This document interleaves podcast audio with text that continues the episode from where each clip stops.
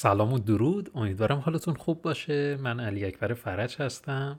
خوشحالم که به این پادکست آمدید. می‌خوام در این پادکست در این رابطه صحبت کنم که چطور می‌تونیم به روزرسانی مقاله رو با انگیزه بیشتری انجام بدیم. خب همونطور که می‌دونید به روزرسانی مقاله حداقل برای من یکی از سختترین کارهای دنیاست. چرا؟ چون که سر زدن به یک مقاله قدیمی خوندنش و بگم که خب حالا که خوندمش و بعدش حالا بخوام یک مطلبی بهش اضافه کنم کاری دشوار هستش برای من. از اینجا من شروع بکنم. چرا اصلا کار سختیه؟ اگه من هر چقدر هدفم از این سوال این بود که ما مشکل رو بشکافیم. کامل درک کنیم مشکل رو. اون وقت راه حل اصلا برامون نشون داده میشه. جلوی چشم ما میاد. پس اینجا ما درجا نمی‌خوایم بگیم خب پنج راه برای بروز رسانی مقاله و همینطوری کار رو ادامه بدیم. نه می‌خوایم اول کامل درک کنیم.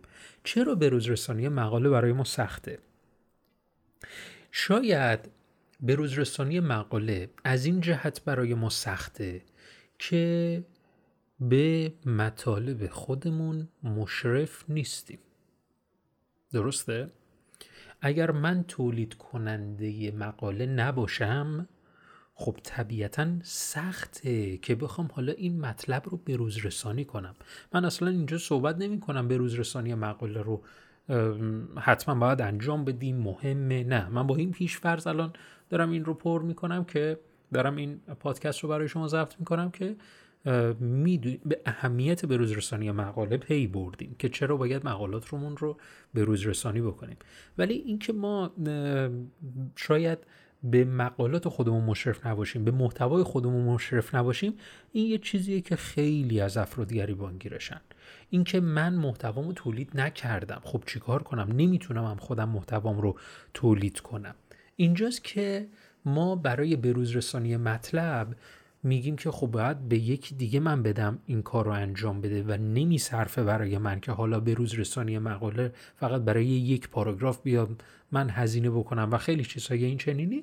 برای همین می‌خوام یه سری از چالش های فکر ذهنی رو اون اشتباهات ذهنی که داریم رو برطرف بکنیم. این که من الان باید بدونم این مطلبی که نوشتم چیه و بعد به روز رسانیش بکنم یه دیدگاه اشتباهه. شما می‌تونی مقاله رو به روز رسانی بکنی بدون اینکه مطلبی از اون رو خوانده باشی. الان شاید بگی نه این اشتباه ما نمی‌تونیم. خب عجله نکن. هنوز ادامهش رو نگفتم. یعنی ما چطور می‌تونیم این کار رو انجام بدیم؟ وقتی که هیچ مطلبی در رابطه باش نخوندیم. حالا اینجا عنوانش که هست. ما قرار نیست همان مطلب رو نصف نیمه یه جاشو من یه اینتر بزنم سریع مطلبم رو به روز رسانی بکنم. این روند روند کاملا اشتباهیه. که من بخوام یه مطلب دیگری رو مثلا بهش اضافه بکنم به این صورت. یه جا رو یه اینتر بزنم مطلبم رو بنویسم. در حد پنج خط. یه پاراگراف دو تا پاراگراف. پس میام عنوانش رو می‌خونم به آخرین قسمتش. حالا اگر نتیجه گیری داره یک مقاله بالای نتیجه گیری. میام یک مطلب دیگر اونجا با یه عنوان جدید تر می نویسم الان من می‌دونم عنوان چیه. مثلا عنوان ما هستش پانزده راه برای حالا پوستی لطیفتر. درسته؟ عنوان رو من تغییر میدم. پانزده راه می‌کنم شانزده راه. حالا میرم تحقیق می‌کنم میرم کتاب می‌خونم میرم مقاله می‌خونم. یه مقاله جدید خوندم. الان شاید بگی که خب من به پس به روزرسانی مقاله کاری سختی شد. نه. شما برای اینکه به روزرسانی مقاله رو خودتون انجام بدید نیاز دارید که دانش خودتون هم افزایش پیدا بکنه. پس من برای این باورم که ما روزانه یک سری اطلاعات رو جمع آوری می‌کنیم. ولی اینکه من بخوام دوباره بیام مقاله رو بخونم و بعدش بر اساس اون برم تحقیق بکنم و من دارم میگم این روند اشتباهه. وگرنه ما قبلا یا قبلش مقالاتی رو خوندیم مطالبی رو در سایت های مختلف مرور کردیم به یک راه بهتر رسیدیم. حالا اون 15 رو می‌کنم 16 و یه راه جدیدتری می نویسم آیا من باید اونجا 15 تا رو بخوانم؟ نه اصلا نیازی نیست بخونم. پس یک راه جدیدتر من اینجا می نویسم حالا با همدیگه میریم جلوتر. در رابطه با دقدقه های دیگری می‌خوایم صحبت بکنیم. یکی از دقدقه های دیگر بروزرسانی مقاله اینه که ما برای بروزرسانی مقاله کار برای اون سخته حتی انتخاب اون مقاله. انتخاب اون مقاله هم کار سختیه برای ما. انتخاب مقاله وقتی که کار سختی باشه باید چیکار بکنیم؟ زمان بذاریم بگردیم. من یه پیشنهاد دارم براتون. اون پیشنهاد من اینه. بیاین قدیمی ها رو توسط گوگل پیدا کنید. کار خیلی راحته. در گوگل دستور سایت SITE دو تا نقطه آدرس سایت خودتون رو می‌زنید و اینتر می‌کنید.